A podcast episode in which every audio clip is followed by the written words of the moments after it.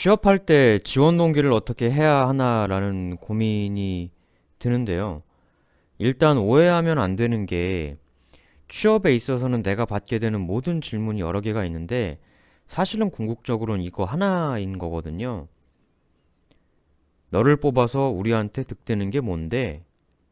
이거 하나입니다. 모든 질문은. 이렇게 생각을 해야 하거든요. 지원 동기를 물어보건 왜 이 직무를 선택했냐 물어보건 왜 우리 회사가 좋냐 물어보건 대학 때 뭐 했냐고 물어보건 취미가 뭐냐고 물어봐도 뭔 질문이건 간에 그 질문을 고지고대로 듣지 마시고 취업이나 면접 때 모든 질문은 궁극적으로는 사실은 이거다. 너를 뽑아서 나한테 득되는 게 뭔데? 그걸 얘기해봐. 이거라고 이해를 해야 되거든요. 그러니까 지원 동기를 어떻게 써야 할지 사실 이게 고민이 되는데 솔직하게 우리가 툭 까놓고 말해서 세상에 지원 동기란 게 뭐가 있어요. 회사 지원할 때 돈 주니까 가는 거지. 예를 들어서 이 회사는 연봉 3천이다. 저 회사는 연봉 4천이다. 그럼 당연히 4천 지원하겠죠. 이게 지원 동기지. 지원 동기가 뭐가 있어요, 세상에. 이 지원 동기라는 게 잘못하면 그 지원 회사에 대한 아무 짝에도 효과 없는 아부로 흐르기가 쉽거든요. 그러니까 뭐 이 회사의 무슨 창립 이념을 좋아했었다느니 뭐 예, 예전부터 이 회사 제품의 팬이었다느니 난 이 회사 제품만 쓴다느니 솔직히 툭 까놓고 말해서 가식적인 아부 아닙니까? 물론 아부를 해서 효과가 있으면 되는데 문제는 이런 식의 그 회사에 대한 아부는 아무 짝에도 효과가 없다는 거죠. 내 취업 성공 가능성을 올리는데 전혀 도움이 안 된다는 겁니다. 이 회사가 뭐 이러이러해서 좋아서 지원했어요. 또는 회사에 대한 칭찬, 아부 이런 거 하지 마십시오. 저도 예전에 멋 모를 때는 했는데요. 참 쓸데없는 짓 했다는 후회가 많이 들거든요. 그거 말고 지원 동기라는 질문 역시 모든 질문은 이거 하나라고 했잖아요. 너를 뽑는 게 나한테 득되는 게 뭔데? 뒤집어 얘기하면 나를 뽑는 게 당신들한테 이득일 거야. 이거에 대한 설명이 돼야 된다는 거죠. 이 대전제를 기본으로 깔고 그 일단 지원하려고 하는 그 회사의 특징을 하나 잡아보세요. 예를 들어서 간호조무사 분이시라면 지원을 한다고 하는 회사는 아마도 병원이겠죠. 제가 그쪽 분야는 전혀 모르지만 일단 그렇다고 가정을 해보고 한번 생각을 해보겠습니다.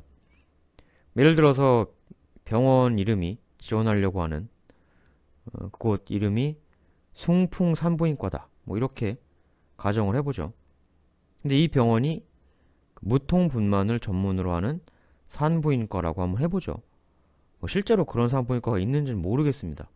제가 뭐 그쪽 분야를 전혀 모르기 때문에 뭐 가정으로 해보는 거예요. 그럼 지원 동기에서 어떻게 쓰냐 하면 이 회사의 특징을 내가 가장 잘 살릴 수 있는 사람이다. 이렇게 쓰는 거거든요. 예를 하나 들면 제가 숭풍산부인과에 지원하게 된 동기는 숭풍산부인과에서 전문으로 하는 무통분만에 대해 다른 지원자들보다 더 업무에 빠르게 적응하고 더 크게 병원에 도움이 될 수 있다고 생각했기 때문입니다. 그 이유는 제가 무엇보다도 이 분야에 관심이 많았고 자체 학습도 다양한 경로로 해왔기 때문입니다. 저는 사전에 무통분만 관련된 다양한 임상 경험을 직접 제 자비를 써가며 해봤으며 관련 논문도 여러 편 읽어봤습니다. 뭐 이런 식으로 쓴다는 거죠. 그냥 거칠게 러프하게 그냥 그 급하게 써본 겁니다. 뭐꼭 이대로 하라는 얘기가 아니고요. 순서는 지원하려는 그 회사의 특징을 하나 찝으세요. 그리고 그 특징이야말로 내가 예전부터 유독 관심 있게 봐왔던 테마다 라고 쓰고 난 그 테마를 남들과는 다르게 특별히 학습을 해왔기 때문에 그 특징에 대해서 남들보다 나는 더 나를 적게 가르쳐도 금방 일을 더 잘할 수 있다. 교육이 상대적으로 덜 필요하다, 나는. 그래서 여기를 지원했다. 그 일을 잘할 수 있으니까. 그 특징을 잘 살릴 수 있으니까. 이렇게 4단계 스텝으로 가시라는 거죠. 지원회사의 특징 찝기. 그 특징은 내가 예전부터 유독 관심 있게 봐왔던 테마라고 하고 그 테마를 혼자서 스페셜하게 학습을 해왔기 때문에 나에 대해서는 더 적게 가르쳐도 더 빠르게 많은 성과를 낼 수 있다. 다른 사- 지원자들보다. 이게 팟빵에도 올리는데 기왕이면 유튜브로 봐주시면 이런 글자들을 보실 수 있기 때문에 유튜브가 더 나으실 것 같아요. 이 지원 동기라는 게 회사에 대한 지원 동기도 있고 직무에 대한 지원 동기도 있죠. 그러니까 예를 들어서 간호조무사라고 하면 간호조무사라는 직무를 왜 지원하시게 됐습니까? 뭐 이런 질문이 있을 수도 있죠. 이 질문 역시도 마찬가지예요. 나를 뽑는 게 니들한테 좋을 걸? 요 테마로 어필이 되게 말을 만드셔야 되거든요. 그러니까 제가 간호조무사라는 일을 전혀 모릅니다. 그걸 감안하고 들어주세요. 근데 왜 간호조무사를 어, 하시게 됐나요? 이렇게 물어보면 아마도 무슨 환자를 사랑하는 마음을 실천하고 뭐 이런 판에 박힌 이야기를 하면은 외면받을 가능성이 커요. 왜냐하면 이런 이야기를 해봐야 그게 뽑는 그 병원 회사 사람이 해당 지원자를 뽑아서 나한테 뭔 이득이 생길지를 알 수가 없잖아요. 인간의 이익 따라가는 생물이니까. 당연히 이익이 반영되지 않은 이런 얘기는 안 끌리는 거죠. 어떤 식으로 쓰냐면 이런 방식으로 직무 지원 동기를 한번 해보세요. 그러니까 간호조무사 직무에 그 일에 어떤 고충이 있을 겁니다.